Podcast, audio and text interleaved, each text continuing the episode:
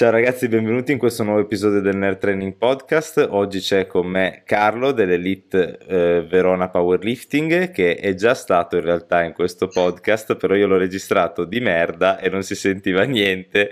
Adesso lancio la sigla, poi lascio a te le presentazioni che le fai sicuramente molto meglio. Sigla! Non ho premuto il pulsante giusto. Sigla!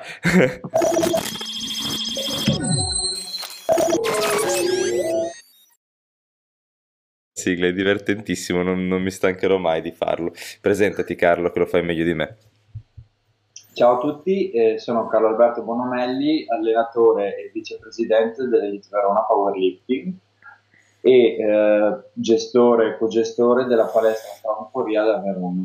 Palestra bellissima, oltretutto sottolineo siccome ci sono stato, sia come ambiente che come attrezzatura in cui facciamo powerlifting, weightlifting e allenamento della forza in generale. Vi aspettiamo tutti se volete venire a provare. Fantastico, io eh, ti ho invitato come sai già perché questo video lo abbiamo già fatto perché mi piace tantissimo il, ehm, il, vostro approccio, mi interessava veramente molto quindi volevo parlare un pochino con te di powerlifting in generale, eh, mi piace tanto la vostra squadra, ci siamo incontrati in gara tantissime volte a portare i nostri rispettivi atleti e ci sono tanti atleti junior ma anche eh, senior e tante ragazze molto molto molto forti nel, nel, vostro team, quindi mi sarebbe piaciuto parlare un pochino di programmazione e poi soprattutto molto bello l'ambiente che avete creato nella vostra palestra, il gruppo, la squadra, eccetera. Quindi come l'altra volta, però siccome i ragazzi non l'hanno mai visto, lo rispiego da capo. Esatto, vorrei registrando questa, vorrei fare eh, una carrellata completa che parte dal, dalla squadra, dal vostro metodo fino ad arrivare all'ambiente che avete creato, quindi anche sotto il profilo un pochino diciamo di, di business nelle parti finali, però vorrei concentrarmi principalmente sulla programmazione e le gare di powerlifting. Quindi raccontaci un pochino la storia della tua squadra e dei tuoi collaboratori, perché ne abbiamo parlato anche l'altra yeah. volta. E allora nasce tutto nel 2000, fine 2016, inizio 2017, quando io e Dimitri, l'altro allenatore della squadra, abbiamo deciso di creare una squadra di powerlifting vera e propria e in quel periodo entrambi lavoravamo in due palestre diverse e abbiamo iniziato ad allenare i primi ragazzi. E pian pianino eh, i ragazzi sono sempre di più aumentati. E giugno 2017 abbiamo esordito in FPL a, Taneto, le famose gare in cui c'erano più zanzare che atleti. Esatto, e esatto, fantastico. Da lì andando avanti eh, abbiamo sempre avuto ragazzi ed è subentrata la necessità diciamo, di avere un posto fisico in cui proprio allenarsi con la squadra. Da lì abbiamo fatto un periodo in cui facevamo dei mini raduni in giro per Verona, fino a quando è nata la possibilità di, di aprire il nostro centro, lo Stanford Real, e, e, abbiamo aperto la palestra. Siamo a eh, novembre 2018 e, eh, da lì abbiamo aperto la palestra e aprile 2019 è subentrato l'altro nostro socio che magari vedrete sempre nelle gare, per chi, per chi ci segue magari proprio fa la PPL alle gare, che è Zappa, Davide Zapparoli, che lui è allenatore di weightlifting, quindi è stata una cosa in più che si è aggiunta al nostro centro, non solo powerlifting e allenamento della forza, ma anche weightlifting, che è una cosa in più e sul panorama italiano non esistono così tanti centri che fanno un allenamento della forza così a 360 gradi. Certo. Il nostro team è cresciuto sempre di più fino a raggiungere proprio questo weekend la, cosa, la vittoria più importante che abbiamo avuto che è vincere il campionato maschile junior e sul junior a squadre Esatto, infatti abbiamo un argomento in più di cui parlare rispetto all'ultimo video che dicevamo prima, perché è un bel traguardo, voi eravate molto dominanti nella stessa categoria femminile, giusto? Sì, e... altre... Dai, eh, di, di, di pure. Le altre, le altre, due gare che avevamo vinto a squadre, cioè la gara di stacco di febbraio e la gara del Bertoletti, erano tutte e due delle, delle femminili, maschile mai quindi è stato un bel traguardo, un bel motivo d'orgoglio, insomma, vuol dire che il lavoro che abbiamo fatto in questi quattro anni da, da fine 2016 si è chiuso la, prim- la, prima parte del lavoro si è chiusa alla grande, nel senso abbiamo raccolto tutti i frutti che abbiamo seminato negli anni nel corso del tempo. Quindi Fantastico. vuol dire che insomma, il lavoro fatto finora era un lavoro che aveva il suo senso e ha portato un buon risultato. Eh. Bellissimo. Come l'altra volta volevo focalizzarmi su un paio di argomenti principali. Intanto, siccome adesso abbiamo parlato della storia della squadra, del percorso, del risultato che hanno ottenuto ehm, i ragazzi, quindi anche del raggiungimento di questo obiettivo della, del, del, vincere e del, e del, portare a casa la Coppa Squadre, ehm, volevo chiederti a tuo parere quanto pesa mh, coltivare gli atleti che hai già e quanto invece è, è importante aggiungerne altri alle tue fila vita. L'altra volta mi parlavi del coltivare le giovani leve, che era molto molto importante, quindi prendere i ragazzi dall'inizio, accompagnarli per tutto il loro percorso così che possano esprimere sia ora che in futuro il loro massimo potenziale. E, e mm, vorrei focalizzarmi anche su secondo te quale può essere, questa è una domanda che vorrei anche fare a, a tutte quanti, tutte le squadre che intervisterò, diciamo, ehm, qual è secondo te un numero giusto di, eh, di, di membri di una squadra per per poter essere competitivi in Italia. Quindi tutte, cioè, tutte, sono tre domande alla fine dei conti, ok? Quindi l'importanza di coltivare gli atleti che hai già, l'importanza di, di trovare reclutare nuove leve che possano ehm, ampliare le tue fila? E qual è il numero necessario secondo te di atleti per, eh, per, per, formare bene a livello competitivo come squadra? Anche perché ricordiamo che un atleta può fare massimo un determinato numero di punti. Quindi ah, eh, per, per, piazzarsi tra le prime squadre d'Italia è inevitabile avere la necessità di avere un determinato numero di, di atleti. Allora e partiamo dalla prima domanda, è fondamentale far crescere, eh, cioè a me piace prendere i ragazzi da, dalla base proprio e crescere con loro insieme per due ragioni. La prima perché li puoi plasmare a tuo piacimento, nel senso certo. che carta bianca non ci sono problematiche tecniche o problematiche regresse, ma sai tutto il tuo percorso e puoi plasmarli come preferisci sia a livello eh, diciamo proprio fisico barra di powerlifting sia pure a livello caratteriale. Certo. Sia l'aspetto caratteriale nel powerlifting o comunque in generale nello sport agonistico è una cosa fondamentale che può permetterti di fare x kg se parliamo di powerlifting come molti meno a certo. seconda de, di come è in, in grado di gestire l'aspetto caratteriale del ragazzo. Quindi è fondamentale farli crescere e un'altra cosa molto fondamentale, oltre che far crescere gli atleti che abbiamo già, è averne di nuovi, in certo. modo da creare un bel ambiente eh, molto sportivo in cui i ragazzi sono spinti a dare il meglio perché vedono l'altro ragazzo forte e anche io voglio diventare forte così, in modo che si crei questo, questo agonismo interno che non, che non deve essere malato, ma che secondo me è molto utile perché può creare può incentivare i ragazzi ad certo. allenarsi sempre meglio. Quindi far crescere le piante che abbiamo e piantarne di altre in modo che l'orto sia sempre più grande e più rigoglioso. Per quanto riguarda eh, disco, la, l'ultima domanda, eh, secondo me diciamo che eh, per fare, come si dice, eh, nella classifica contano i migliori sei atleti sì. di ogni squadra quindi spannometricamente secondo me una decina è un buon compromesso, nel senso dopo è ovvio che più ragazzi porti in gara eh, più hai possibilità di fare punti, piazzamenti eccetera, certo. eh, dipende tutto da, eh, dai piazzamenti, cioè nel nostro certo. caso abbiamo visto, abbiamo vinto il campionato squadra facendo gareggiare sette ragazzi. Cioè, Fantastico.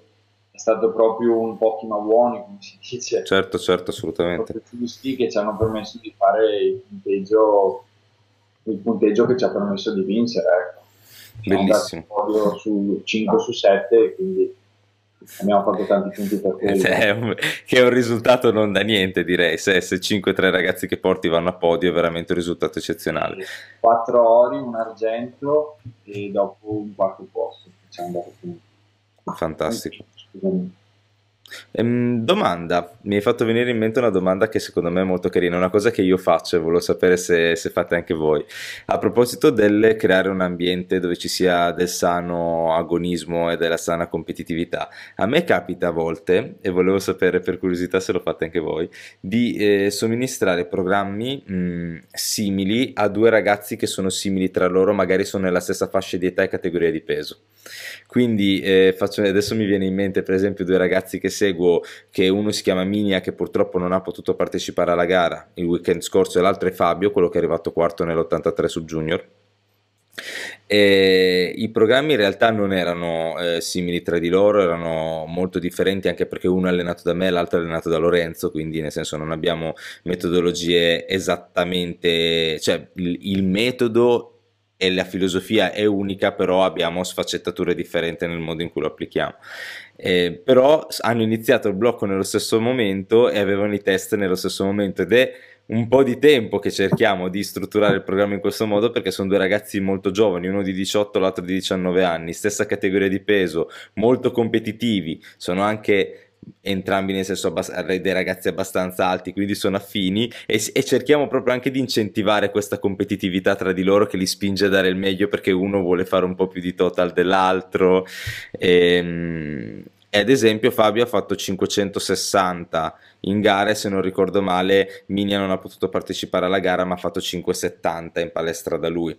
Quindi alla fine dei conti si sono spinti tantissimo perché se pensi che un anno fa Fabio aveva tipo 400 di total e due anni fa Minia aveva 330 perché era venuto da principiante assoluto, eh, cioè il fatto che ci sia questa competitività li, li, li, fa spingere tantissimo. Voi provate a mettere un pochino in contrasto, ovviamente in un, in un ambiente sano, alcuni dei vostri atleti. Chiaro, io tra, tra i, propri miei ragazzi direttamente cerco anche un po' di mettere tizzania, magari non per forza solo sul totale, ma anche tipo su, su una singola alzata, tipo magari hanno allenamenti similari, che uso molto gli RPE quando mi faccio salire di peso, triple, doppie, eccetera. Allora se uno fa più dell'altro, cerco di mettere design, hai visto quell'altro che ha fatto più di te. Grande, allora non sono l'unico maledetto. Un po' il fuoco. sempre, sempre, sempre. Oppure quello tipo, eh vabbè, hai fatto una buona panca, ma tanto con lo squat e lo stacco ti incula, quindi non vai da nessuna parte. esatto. Sì, assolutamente, assolutamente. Bellissimo, mi piace un sacco come cosa. Parliamo un po' di programmazione, siccome hai parlato del ramping, dell'RP, l'altra volta abbiamo fatto una carrellata molto interessante su, su come programmate, abbiamo fatto anche una piccola deviazione su, sull'approccio all'allenamento delle ragazze perché fino a questo momento era anche stato l'ambito in cui la vostra squadra ha, ha avuto più riconoscimenti. Quindi mh, adesso ormai avete cambiato le carte in regola facendo questo assoluto questo weekend, però mi piacerebbe comunque ripercorrere lo stesso, lo stesso discorso dell'altra volta, quindi parliamo un pochino di programmazione. Come allenate in particolare, come alleni tu, perché mi hai detto che tu e Dimitri avete degli approcci leggermente differenti. Esatto, allora io e Dimitri abbiamo due approcci abbastanza differenti, quindi parlo più per, per il mio punto di vista allora, in linea generale eh, utilizzo lo squat come eh, divido le alzate in due, in due, blocchi, squat e stacco e panca a sé stante. E tra squat e stacco utilizzo lo squat come motore trainante di entrambi, squat e stacco, quindi la maggiore percentuale di volume diciamo la faccio fare sullo squat e, mm, in modo tale da dare anche tanta gamba, tanta polpa anche poi per lo stacco che più vado avanti e più vedo che eh, nello stacco è fondamentale arrivare belli freschi, nel senso sì, ovviamente faccio fare volume anche certo. nello stacco, però vedo in gara, soprattutto in gara, quando, magari quando fai i test in allenamento sono un po' falsati dal fatto che non c'è tutto l'hype che c'è in gara. Certo. Invece ovviamente al palafipelli è un altro discorso, gara che sia, e quindi se l'atleta arriva in forma alla seconda, ho visto che in terza puoi chiamare tanto che tanto se sei in forma, se è fresco, ti tira quello che c'è da tirare. Certo. Quindi come motore trainante utilizzo lo squat che tira anche lo stacco, mentre invece per la panca eh, utilizzo eh, diciamo il mio modus operandi sono tan- tanto volume proprio sull'alzata della gara ultimamente in, magari in periodi di off season anche su varianti tipo panca media in modo da, sì. da ovviamente tricipite, o comunque la spinta in generale, e un volume di complementari bello alto tra schiena, braccia e spinta, in modo tale che forniscano gli strumenti all'atleta insomma, per migliorare. Fantastico. E tipicamente una domanda che non ti ho fatto l'altra volta è quanto tempo dedichi all'uno e all'altro? Cioè in una, in una programmazione tipica, nella struttura di una settimana, quanto tempo è dedicato alle alzate fondamentali e quanto alla muscolazione? Allora, intanto la maggior parte dei miei ragazzi si allenano quattro volte a settimana. Sì, che questo avevamo anche detto essere una cosa che ci accomuna. Ah. Ma accomuna tanti nel powerlifting da quello che sto vedendo, è la struttura di quattro allenamenti. Ma 4 è abbastanza la media, 3 fai un po' fatica a preparare una gara, sì. vai, vai, sopra i 4 diventa anche un po' più difficile da gestire come, come programmazione, da gestire nel senso devi essere molto accurato col recupero. Eh, esatto, perché magari certo. Fa, fa, una giornata in più, dici vabbè, ci butti dentro un'altra roba, un altro squat e magari ti, ti, ti, ti, ti sbilancia certo, tutto, certo. tutto il programma. Allora, quindi divido su quattro allenamenti e poi ovviamente da atleta a atleta utilizzo tre, tre squat a tutti, certe volte anche quattro in certi periodi, tipo adesso magari in periodi ragazzi junior, femminili e maschili che hanno appena finito. Devono mettere su della gamba. Sì, esatto, ma magari con proprio prendo, prendo questo, questi, faccio due blocchi da tre settimane l'uno in cui varianti strabastarde per sistemarle e tecnicamente dove non mi piace il movimento e muscolarmente in modo da attivarti in maniera diversa e sistemare le lacune tecniche che si sono presentate e, e dopodiché in, in, generale diciamo rimango sui tre squat. E tre squat, due stacchi barra tre a seconda della tipologia di persona Uh-huh. Però vedo che ultimamente ne sto usando sempre di più, solo due e quattro panche a settimana, comprese varianti, nel senso la panca per me è la panca, cioè che la certo. fare media, come lungo, eccetera, paralimpica, la considero una panca giornaliera. Assolutamente. E mh, quando è così e c'è un, uh, tre giorni che sono squat panca, stacco panca, squat panca e l'ultimo giorno che è sempre SVD, cioè in qualsiasi momento dell'anno il giorno SVD c'è sempre. Fantastico, questa è una cosa bellissima. Rarissimi casi, proprio per il discorso di specificità, perché per me questa cosa l'ho presa molto da, da te quando ti seguivo, quando ti facevi allenare dagli allenatori di Apple. Sì, di Strength Guys che loro usano molto di SBD, vedo, e... Ehm... Io facevo quasi solo quello, facevo due giorni a settimana SBD e due giorni alla settimana squat panca con qualche accessorio e avevo sempre i giorni squat panca stacco uno dietro l'altro molto pesanti. Infatti, quando le persone che hanno tre stacchi nei miei programmi hanno squat panca e stacco anche il penultimo giorno sul terzo, ovviamente sì. è molto, diciamo, sono le varianti più leggere che ti preparano certo però secondo me fare stacco da stanchi sempre, soprattutto l'ultimo giorno che io lo, lo chiamo il giorno dell'intensità, cioè che ti faccio tirare, diciamo, è importante perché in gara eh, lo devi fare dopo sei prove di squat e panca. Esatto. Arrivarci essere abituato a farlo da cotto è un altro discorso piuttosto che tirare in allenamento da fresco e dopo dici perché l'entrata era così pesante. Esatto. Io ho fatto un percorso um, opposto quasi, ma sto tornando sulle, eh, sui miei passi perché essendomi fatto allenare doppio di Strength Guys anche dai di Strength Athlete, quindi praticamente sono stato allenato da, dalle due squadre più dominanti in America di questo periodo di, di powerlifting. Purtroppo di Strength Guys sono riuscito ad andare avanti per un anno e mezzo, mentre mh, i TSA no, perché poi dopo c'è stato il lockdown, eccetera, ovviamente il lavoro è diminuito e 275 euro al mese di coaching sono impegnativi se, se si lavora un pochino di meno, però eh, lo rifarei sinceramente se ne avessi la possibilità. E, um, ho visto le, i vari approcci differenti. Loro, per esempio, se non sono strettamente obbligati, non utilizzano dei giorni squat panca stack uno dietro l'altro. Però, eh, e io ho provato, diciamo, anche per apprendere meglio il loro metodo, ad applicare qualcosa di, di similare a quello che loro hanno fatto con me eh, e, e per vederne i risultati. Sotto alcuni aspetti è molto più gestibile sotto il profilo di fatica, come dicevi tu prima, eh, come per l'esempio dei 5 giorni, no?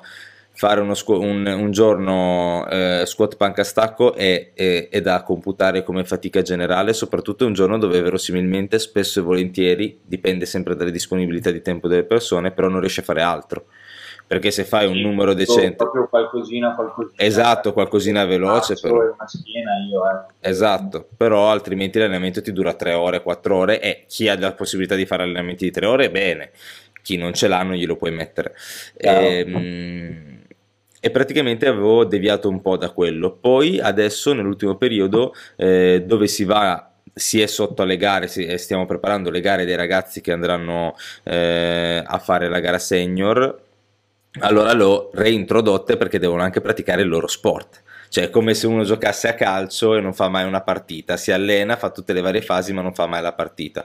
Allora fare squat, panca e stacco uno dietro l'altro e quindi fare lo, squat da, lo stacco da faticato dopo lo squat e la panca è, è molto importante. Oppure un'altra tecnica che secondo me, che non so se magari avete mai utilizzato, e nelle fasi di volume un pochino più ipertrofiche faccio una split simile a quella che farebbe un bodybuilder, quindi un upper lower. Un giorno incentrato sulla parte superiore del corpo, uno sulla parte inferiore, uno sulla parte superiore, uno sulla parte inferiore e in quelli della parte inferiore faccio squat dopo stacco quindi ti preaffatico con lo squat e dopo vado con lo stacco, non c'è la panca in mezzo, eh, ma questo è, uguale, è il principio uguale, è perché così hai più dose di volume in una sola sessione, poi dopo il lower riposa completamente prima della sessione successiva, do dosi di volume più ampie con meno frequenza. Vabbè, comunque sempre su quattro allenamenti mm-hmm. o più allenamenti? Sì, faccio su, giù, su, giù.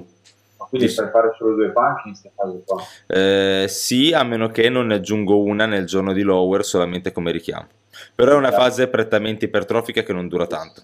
Ok, quindi è proprio mirata solamente a fare, a fare ipertrofia generale, non sono blocchi che protraggo per tutta la fase di accumulo, quindi per mesi.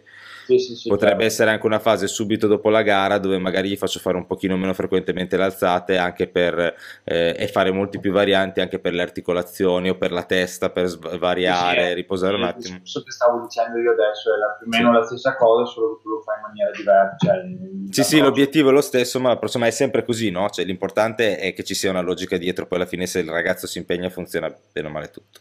Sì, anche perché dopo una gara fare mollare un po' il sistema nervoso e anche le articolazioni secondo me è importante in modo tale da poter ripartire alla grande. Certo, quindi, assolutamente. Per iniziare subito a martellare che magari dopo si spacca ed, ed è finito insomma. Fantastico. Comunque no, non ho finito il discorso dei complementari. Ah, scusami.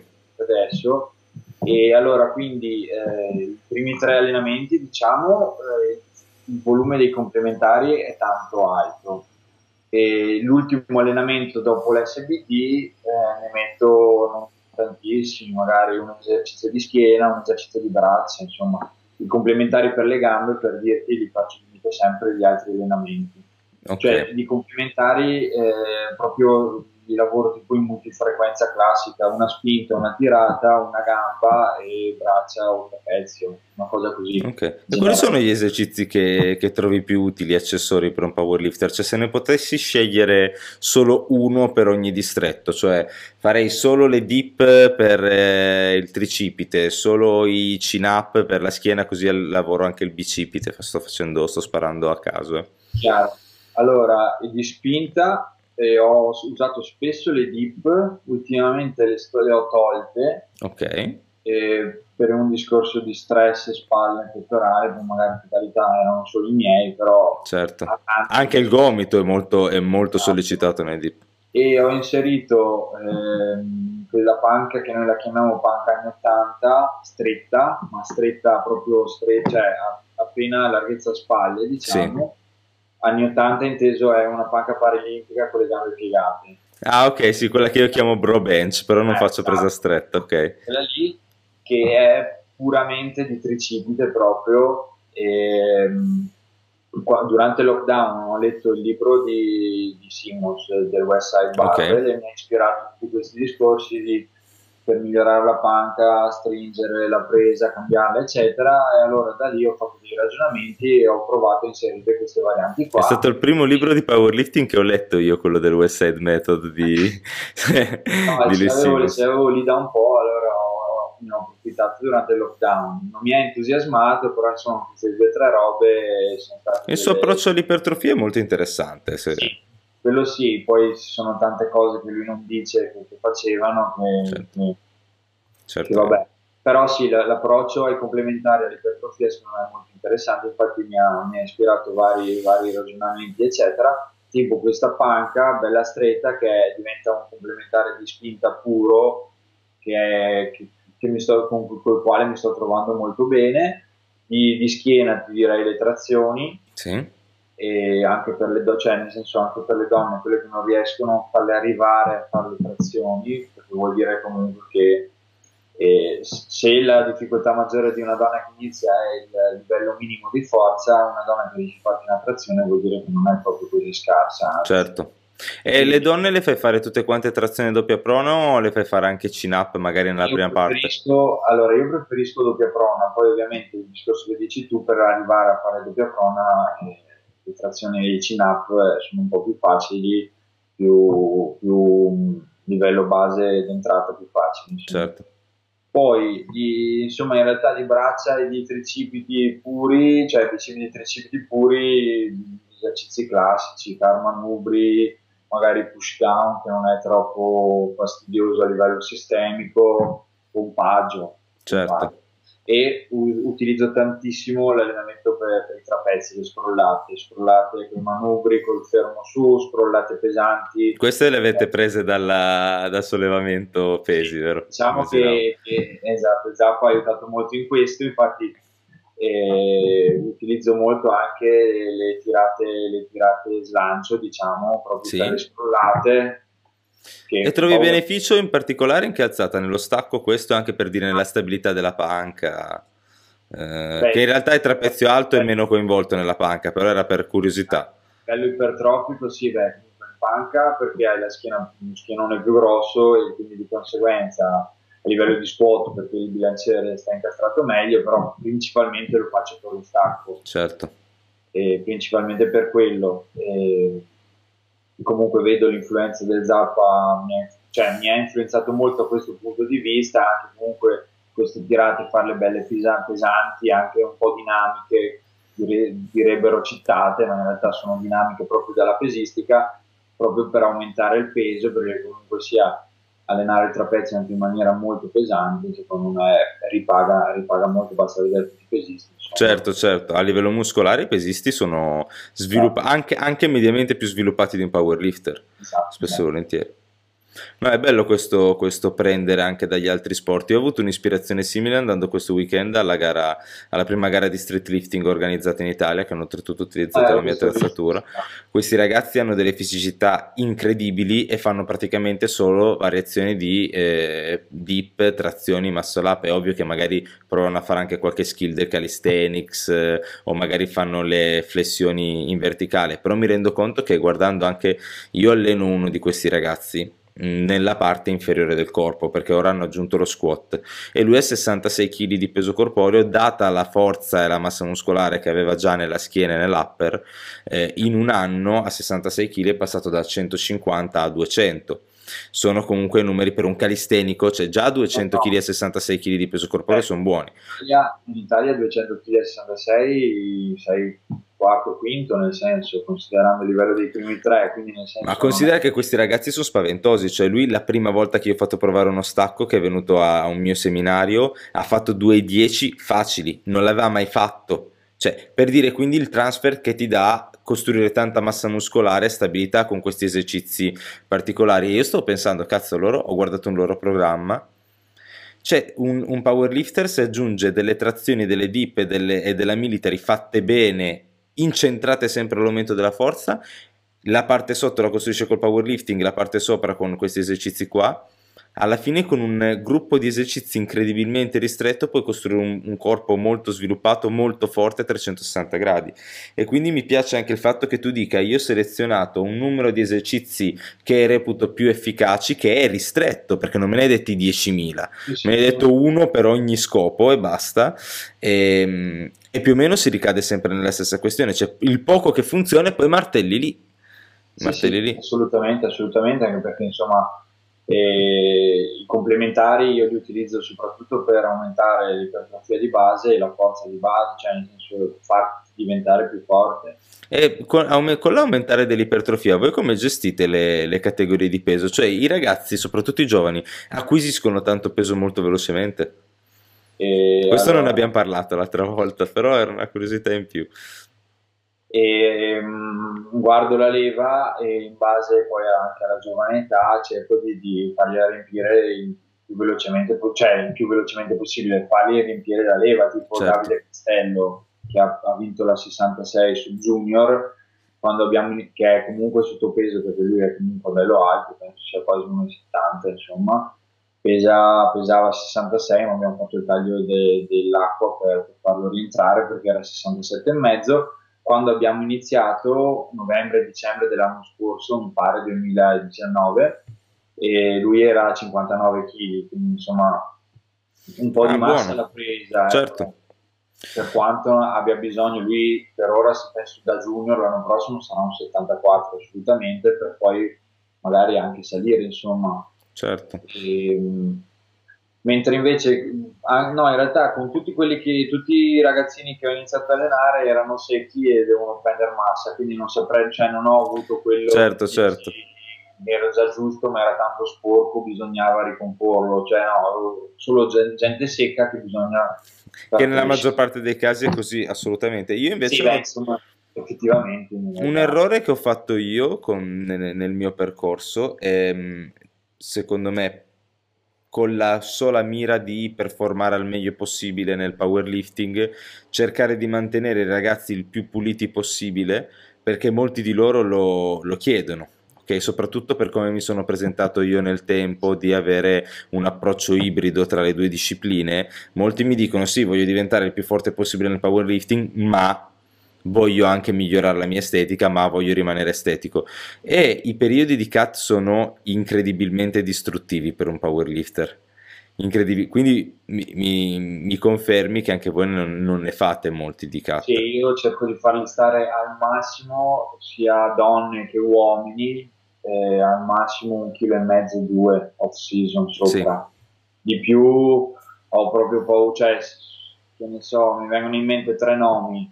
La, la Chiara Bernardi, sì. donne, che lei off season sta sui 65, 64 e mezzo. E mm, David Carrer che ha vinto la Junior 83, lui invece anche 86, Fortissimo. però lui è uno ha un metabolismo molto veloce, cioè scende facilmente Esatto, ha perso 3 kg in una settimana, ma senza, senza subirne, facendolo, facendolo buono, il, il, taglio dell'acqua non ha perso in performance, mentre invece Luca Fazzoni, che lo conosci, ci siamo visti un paio di gare, lui sta a 86, 86 e mezzo, vorrei fargli riempire la 93, ma non, lui non lo faccio scendere in, in 83, anche perché lui è bello alto in realtà. Cioè, certo. Cioè, proprio... È il ragazzo di dicembre, vero? Esatto. Eh, lui è fortissimo, mi piace tantissimo, oltretutto ha un gran, eh, gran potenziale. Mezzo che sto cercando di fargli prendere peso, ma tanto peso è Eh, ci sta. Ah, sentivo un rumore, il mio cane che sta bevendo, ho detto mio Dio chi mi è entrato in casa. no, comunque sì, no, no, mi, mi, fa piacere anche questo perché è anche un messaggio che bisognerebbe trasmettere, secondo me, se uno ha come obiettivo primario il powerlifting dovrebbe cercare più eh, un susseguirsi di fasi di massa, fasi di ricomposizione magari, piuttosto che fasi di massa e fasi di cut, perché se le performance crescono nel tempo, ovviamente il muscolo crescerà anche in eh, stato di mantenimento e quindi seppur lentamente si andrà a ricomporre. Quanto ah. tempo stanno mediamente i tuoi ragazzi in una categoria di peso? Questa è una domanda particolare, ma era di, di, mio interesse. Siccome poi voi avete una squadra da molto più tempo rispetto anche a, a quanto non l'abbiamo noi, potrebbe essere un dato interessante. E, ma in generale, in realtà, cioè, ripensando proprio ai ragazzi miei, diciamo, storici, storici che ho da più tempo, bene o male, sono sempre, hanno iniziato in quella categoria e cioè i storici che ho sono tipo David Carrer, sì. che lui è sempre rimasto in 83. Sempre 83. L'altro giorno ho visto il campionato junior che ho fatto nel 2018, era tipo la metà di adesso, certo. probabilmente era 80 kg, adesso è due gare che dobbiamo fare il taglio dell'acqua per, per, per arrivare a 82,9, 83. Certo. e l'altro atleta storico che ho è Andrea Castello, che anche lui, bene o male, è rimasto sempre. Entrambi molto scarsi. sì, eh, esatto. Eh, no, anche lui, eh, adesso bisogna fare il taglio dei, dei liquidi lui, su Castello, diciamo, ma perché è tipo Paul Gascogni, cioè nel senso lui off season beve come un... una cisterna. E Serve nel powerlifting, eh, aiuta, aiuta tanto. No, no, è bello questo, lo, te l'ho chiesto apposta perché volevo introdurre questo argomento anche a chi ci segue, cioè la, la possibilità nel tempo senza fare salti incredibili, prendere, perdere 10 kg, di comunque costruire massa muscolare, forza e riempire meglio la categoria rimanendo sempre, eh, sempre all'interno della stessa. Proprio, eh, speravo proprio che la tua risposta fosse quella. Ora, no, sicur- diciamo che costruisci massa in maniera un po' più specifica, senza... Certo. La prendi bene, ecco, nel senso non robe che diventi un camion, ma... Certo tutti i sensi sia di grasso che di muscolo, ma la, la, la costruisci in maniera specifica col tempo. Perfetto. E per quanto riguarda le ragazze, siccome mm, eh, ne abbiamo parlato ampiamente l'altra volta, come è il vostro approccio al coaching per le ragazze, sia sotto il profilo della, della, programmazione che anche sotto il profilo psicologico? Perché, come, abbiamo, come dicevamo, ma è un argomento anche molto interessante, eh, non, Attualmente ancora non ci sono tante ragazze che sono interessate alla forza e molte hanno anche paura che allenandosi per la forza eh, diventino degli uomini quando in realtà non è così. Quindi come, come gestite le ragazze?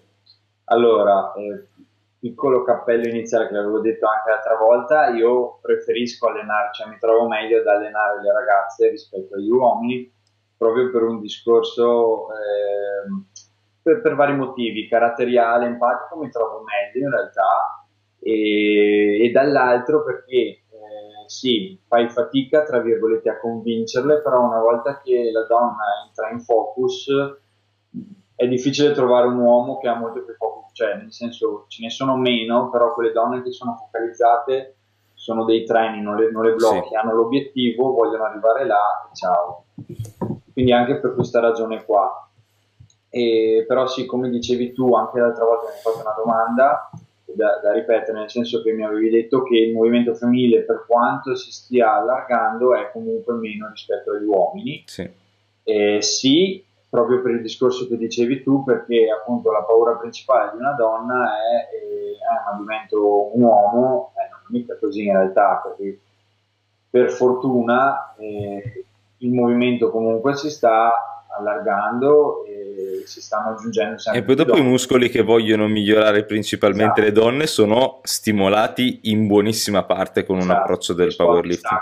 Stimolano principalmente i muscoli comunque anche del bacino e quindi l'obiettivo principale del, del, del, motivo per il quale le donne vanno in palestra sono i glutei generalmente certo. e i glutei lavori tantissimo. Assolutamente e quindi per fortuna da questo punto di vista si sta aprendo un po' questo, questa cosa che ci sono più donne che allenano gli esercizi, che fanno allenamento della forza in realtà che è quello a cui, che, che, serve, che servirebbe a loro perché appunto non vogliono gonfia, gonfiarsi in maniera estrema e quindi a maggior ragione certo. è meglio creare muscolo con l'allenamento della forza piuttosto che fare bodybuilding molto occasionale delle palestre commerciali. Esatto. Sono d'accordo. E poi sono molto d'accordo, come ti dicevo l'altra volta, anche sul, sull'agonismo e l'impegno delle donne. Cioè, quando loro si mettono l'obiettivo di performare bene in gara, diventa proprio un bisogno viscerale per loro e ci mettono il 100%, ma veramente il 100%.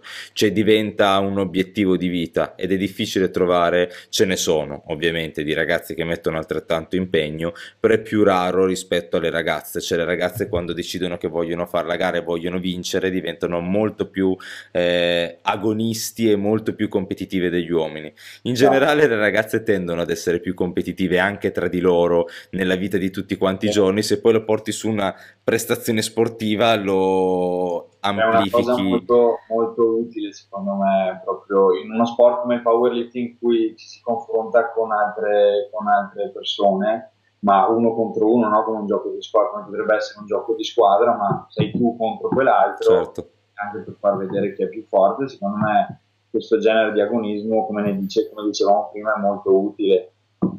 E invece per quanto riguarda l'approccio che mi avevi chiesto, eh, diciamo che eh, in linea di massima, vabbè, eh, come dicevo prima, l'approccio dello squat con lo stacco e della panca, eccetera, sono grosso modo eh, idealmente uguali.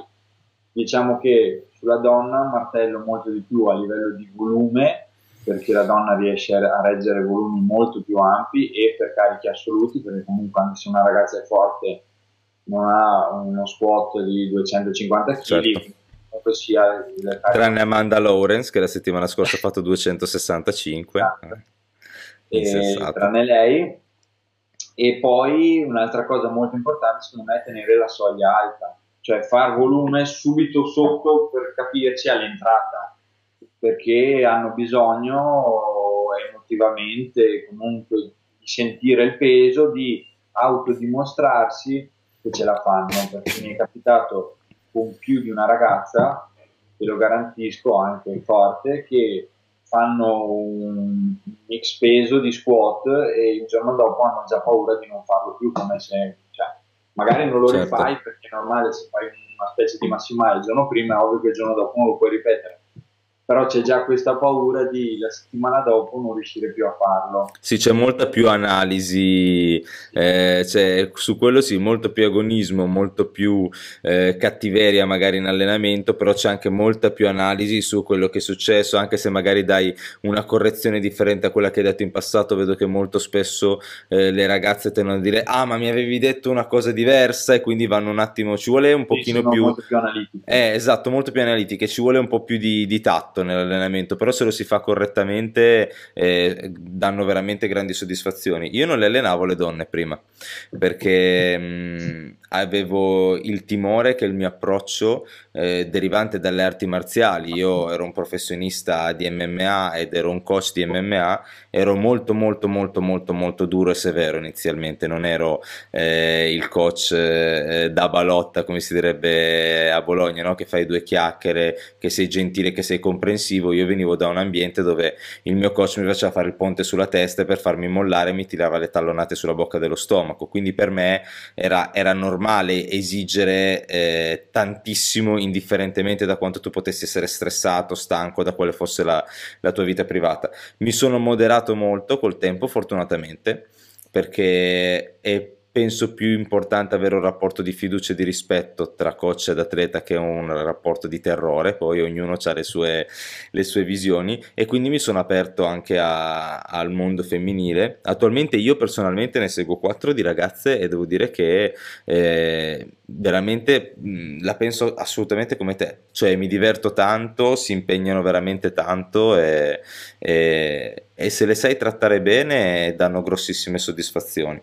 E anche io ho visto questa cosa del carico, non tanto sotto il profilo psicologico, perché eh, eh, perlomeno le due ragazze che sono agoniste, che, che, seguo io, delle due hanno troppa fame di provare carichi più alti e quindi spesso si, se gli dai delle serie aperte con l'RPE, se gli dici RPE 6 e 10, 7 e 10, 5 e 10, cioè nel senso è già, è già tanto se gli dici fai 5 rep a 85 kg e non caricano 90 perché, son, perché, pensano che dovrebbero già fare quello, però, però sì, comprendo, mm, ma poi dopo anche a livello fisiologico, proprio perché a livello assoluto hanno carichi minori, loro sono in grado e potrebbero sfruttare il fatto di allenarsi molto più frequentemente a intensità molto elevate.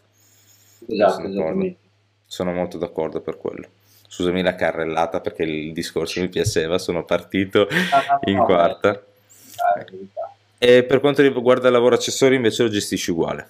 Sì, uguale, complementare a manetta, anzi a, a, maggior ragione, a maggior ragione a, su donne, perché comunque il gradiente, il gradiente, di forza è molto minore, il gradiente muscolare è molto minore e quindi dev- devono diventare più forti, cioè la panca sì, hanno la possibilità loro essendo più mobili generalmente certo. di aprirsi tantissimo, fare comunque avere un'espansione toracica molto pronunciata, avere un bel arco, però poi se il braccio non spinge eh, c'è poco da fare, voglio dire, quindi tanto lavoro magari a corpo libero piuttosto che con manubri, perché vedo che magari una spinta, lì stanno sempre indietro, la flessione devono lavorare a corpo libero, quindi non possono, o con sovraccarico ovviamente. Certo. Banalmente mi è venuto un esercizio in mente così, o comunque anche le trazioni, sono in 2 tre che riescono a fare trazioni, eccetera. E quindi sì, tanto, tanto, tanto sviluppo della forza assolutamente, oltre che il lavoro tecnico su fondamentali. Ecco. Fantastico, facciamo, mm, vorrei chiudere il discorso qui perché siccome è stato molto attivo e anche secondo me meglio dell'altra volta, no? Un- uno scambio un pochino più, più veloce e volevo chiuderlo nel momento di massima attenzione, quando- così magari se i ragazzi sono ancora interessati ce lo dicono e possiamo farne altri una seconda episodio che mi piacerebbe molto. Ehm, concludiamo un attimo con quali sono i vostri obiettivi, sia come ti, come ti chiedevo anche l'altra volta, sia come squadra, quali sono i vostri obiettivi nel breve e nel lungo termine e anche come realtà sportiva, come palestra, che questa volta abbiamo lasciato un pochino meno attenzione a quell'argomento, però qualora interessasse magari potremmo fare un'altra, un altro episodio solo parlando del business, della palestra, della squadra e di quella parte lì. Allora, eh, quindi in pratica a livello sportivo diciamo che eh, l'ambizione è quella di eh, confermarsi tra le prime posizioni della, della, top 3 della classifica, al quale ormai abbastanza abitualmente stiamo, stiamo arrivando e a livello più andando sugli atleti singoli cercare di avere un bel numero di convocazioni sperando, Covid permettendo, che nel 2021 facciano, facciano tutte le gare internazionali in programma. Speriamo intanto che, che la FPL faccia delle squadre complete reali per quanto riguarda mondiali e europei. Sì. Questo è un augurio, un auto-augurio che mi faccio io non solo per, non solo per i miei, ma in generale per, per il powerlifting in Italia, certo. Perché io credo, vedendo anche comunque approcciandomi alle altre federazioni, una su tutte mi viene in mente la Francia che sta avendo un'espansione incredibile. Sì. Loro fanno gareggiare tantissimi atleti in tutte, le, in tutte le competizioni internazionali, dai campionati universitari agli europei ai mondiali. Loro addirittura, che mi sto informando parecchio de, ultimamente sotto questo punto di vista, hanno delle graduatorie per essere qualificati. Cioè non è ad assoluto come funziona attualmente in Italia, ma è eh, bon, tu gareggi in meno 83, sei su junior, devi fare 600 per andare sì. agli europei e 6 eventi per andare ai mondiali. Sei junior, devi fare 6,30 e 6,50. Secondo me è molto interessante, molto più facile. Nel senso, ma è anche motivante per il ragazzo perché dice: Ok, io quel numero devo prenderlo se voglio andare a quella gara. Boh, mi ci metto. Esatto, anche cioè, banalmente inizi ad allenare, ad allenare uno, gli dici: Boh, dobbiamo fare 6,30 e hai la possibilità di andare agli europei, poi magari ci sono altri 6 che lo fanno, però vabbè. Certo. Fai 6,30 puoi andare agli europei, è una cosa molto motivante che ti stimola molto. Comunque, tornando a, a noi, eh, sì, cioè avere più, più eh, convocazioni internazionali possibili, parlo proprio per i miei ragazzi, mi auguro anche per i Dimitri ovviamente. Certo in modo che insomma, eh, il nostro team, oltre che a livello italiano, insomma, abbia la possibilità di, di confrontarsi anche con, con ragazzi esteri. Ecco. Fantastico. È l'auguro migliore. Invece per quanto riguarda la palestra, continuare col trend positivo che pian pianino stiamo ritrovando post, Covid. Esatto. Che avete anche, avevi anche detto l'altra volta, per chi non lo sa, avete due, già due filiali giusto? Quella sì. principale, poi dopo ne avete preso un'altra dislocata, quindi quella Verona. Sì, gestita, eh, gestita sì. dall'altro allenatore della squadra, Luca Ciaccenà, che è dall'altra parte di Verona. Perfetto. E avete intenzione in futuro anche, se sarà possibile, di ampliarvi ulteriormente?